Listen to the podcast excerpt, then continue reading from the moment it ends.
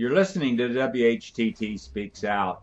Each week, Chuck Carlson and members of We Hold These Truths look into events that are, for the most part, ignored or overlooked by the mainstream media.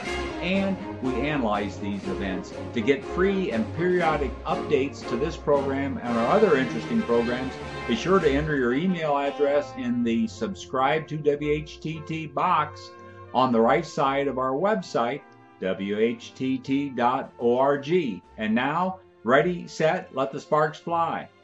Well, hello, ladies and gentlemen. Welcome to today's uh, We Hold These Truths Speaks Out. We'll be reporting on a recent talk by our fellow colleague, Alison Weir, entitled Uncovered Israel's Occupation of Palestine.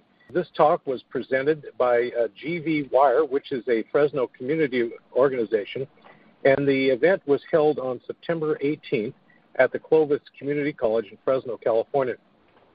Tonight we're going to have uh, two of We Hold These Truths members who were at the lecture by Alison, and they're going to be sharing their observations with us and their thoughts concerning that. I'd like to give a little background information about the international firestorm that this announcement of this talk generated.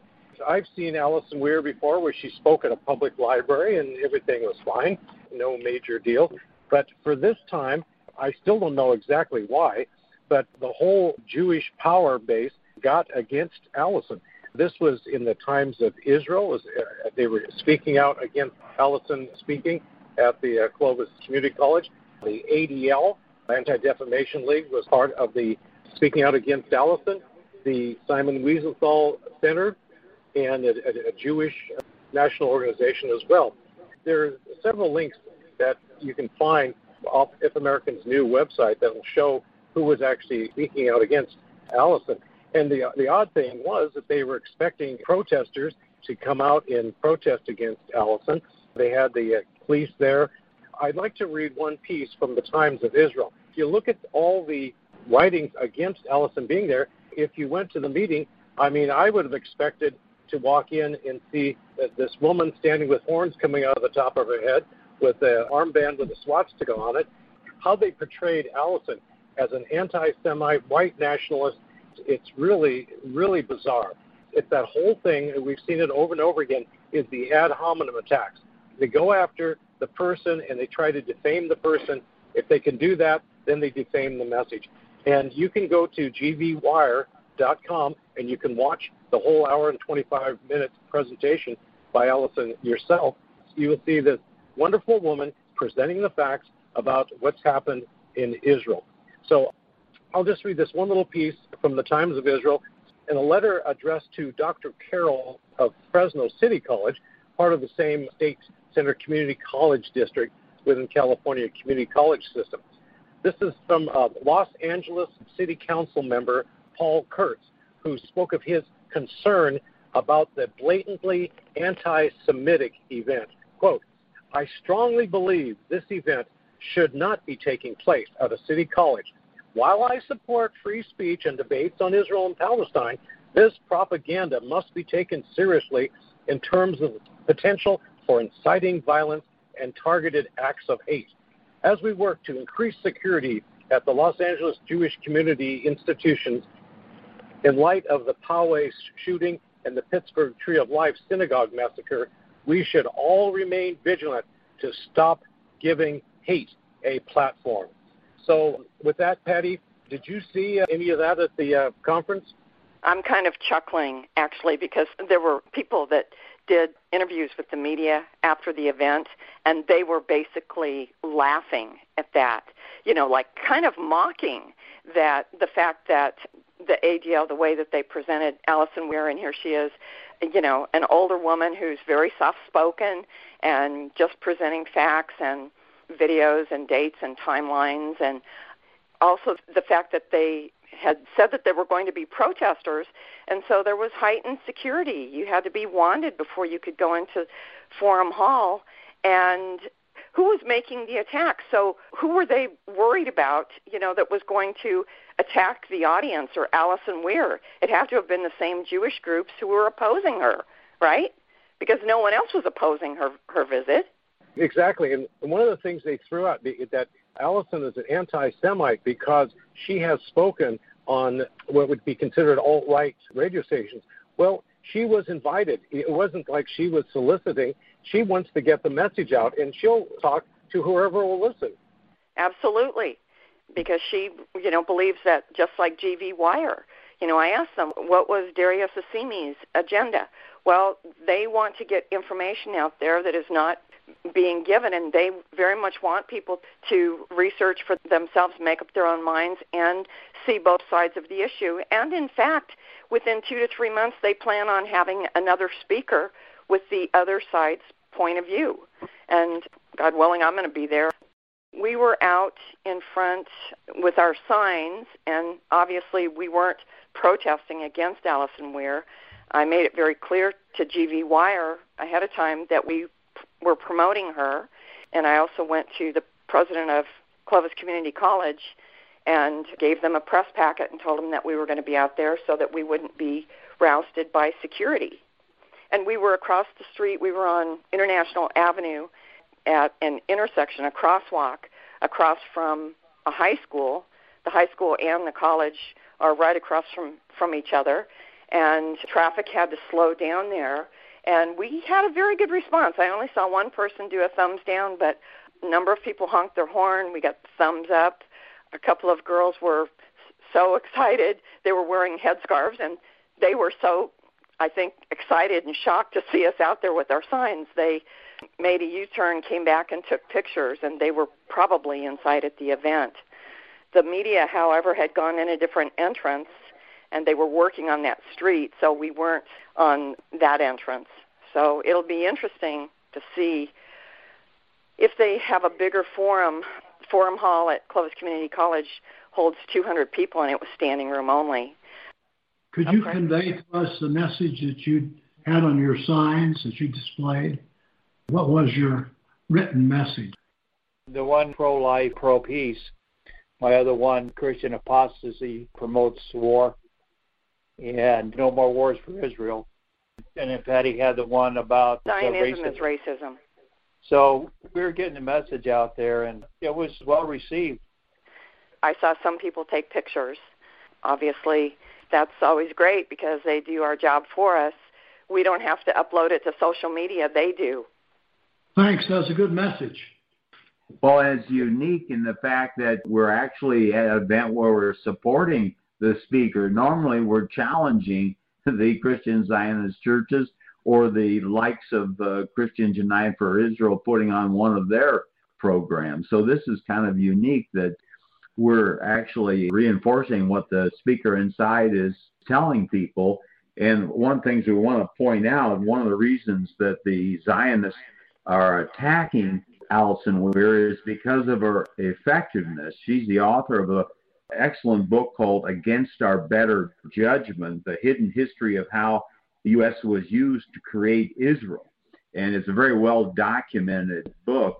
Creating Israel on land already inhabited by Palestinians would imperil not only American but all Western interest in the Near East, said Dean Acheson, the U.S. statement in 1947. My curiosity about this is why the globalist Zionist organizations, ones that Craig mentioned, were attacking Alison Weir talk at Fresno College. You take all of these four organizations and combined a quarter billion dollars behind them. So why are you pressuring the, the, the college over an event? And, and Alison Weir herself said she had never yeah. had so much opposition to yeah. speaking anywhere as here. The only thing I can come up with is that they're nervous. They're nervous about this message getting out because Alison is so factual. It was really great watching it online because I got to see the whole message, and she's just presenting these are the dead Palestinian children, these are the dead Israeli children. This is what exactly. happened. It goes year by year, month by month, and showing the escalation, showing the asymmetrical warfare against the uh, the Palestinians everything's documented and all the accusations thrown at her, she can back up. I said this because not conjecture. It's when even when she was asked in the questions to throw conjecture into it, she would refuse to do that. She was trained as a journalist, and she, to me, is a very honest journalist and was just citing fact after fact after fact. the Supreme Court justice that was uh, back at the, uh, the Woodrow Wilson administration, all this stuff. People don't know this. It's definitely not going to be taught in the public schools. And unless unless you hear listen to a program like this or get to hear uh, Alison in person, you're not going to find out this stuff because you just go through your life. You'll never know how we got in the mess that we're in now. So I really applaud Alison, and I, I encourage anyone to go on. And maybe uh, Tom, we can put up the link to the actual uh, GV Wire Facebook presentation. You can just watch it. There's no question that she is not anti Semitic. She is pro life, no matter whether you're a Muslim, Jewish, Christian, or whatever. She's pro justice, pro truth, and she that that comes across loud and clear. And she's so believable. Yeah. And basically, what she did was showed the comparison between the number of, of casualties, especially of children in Gaza, as compared to the Israeli losses, and also the media coverage, how skewed the media coverage is. I like what GV Wire says on their website is that they're not going to put out news that you can go to any channel and find. They're going to try to present the issues that are kind of left behind. I think Tom more more like what you say in our, our introduction is uh, the things that aren't aren't covered by the mainstream media, and that uh, GV Wire is trying to get the the Central Valley community to be aware of these issues and to present both sides. Like they said, there will be a pro-Israeli position uh, in the near future to be balancing to Alison's presentation. I think that's totally fair. People need to hear both sides, not just be fed and, and shoot the messenger and then disregard the content. We posted a story two Palestinian teenagers shot to death while protesting. And in the story, it was disclosed that 318 Gazans have now been killed by shooting from Israelis. And these are, for the most part, unarmed people. But more important, as we explained in our story, 31,000 odd Palestinians have been wounded. So what has happened is the state of Israel has adopted the policy of carefully shooting to maim protesters. And many of these 31,000 Gazans who were shot were shot in the knees, feet, and legs, where they were made cripples, many of them losing limbs, and forced into the understaffed hospitals in Gaza. And therefore, this policy of Israel is clearly one of maiming rather than killing, because the yeah. protest is on about the 318 Gazans who've been killed, but people don't seem to think about 31,000 who've been shot down and wounded intentionally. And these are point blank range shootings, most of them. Uh, that story was carried on We Hold These Truths site on September 6th. And I think that this kind of action is exactly what, Patty, what you and Dave are talking about these Israelis and Jewish groups trying to hide. They simply don't want this kind of information out because it's so obvious that just about any reasonable person can see that if you shot 31,000 people, wounded them, that you're shooting to maim.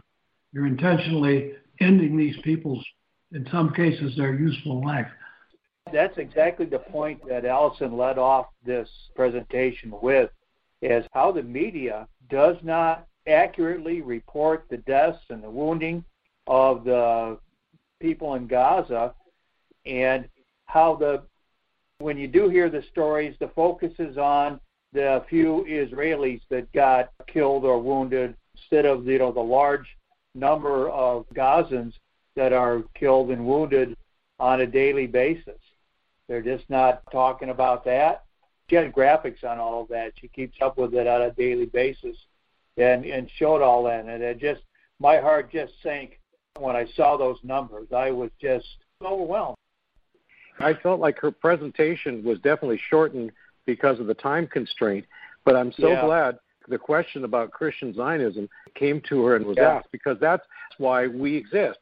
I mean, there's atrocities going around all over the world, and why are we here? We hold these truths. It's because the Christian, mostly evangelical community are supporting these atrocities that Alison is documenting and uh. the word is not getting out. And you ask the question, Why isn't the truth about these Palestinian kids being maimed and, and murdered with Israeli snipers?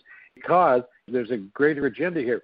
As I was listening to Alison, and again, as we're talking tonight, the agenda is greater Israel. That has always been the case from the get go, from Theodore Herzl on through Ben Gurion and all the, the Nakba and the terrorist groups, is ethnic cleansing. They want all the land. The impediment to it are the Palestinians. And so they either got to kill them, run them off, or whatever. It's ethnic cleansing. And there's no nice way to whitewash that. It's terrible.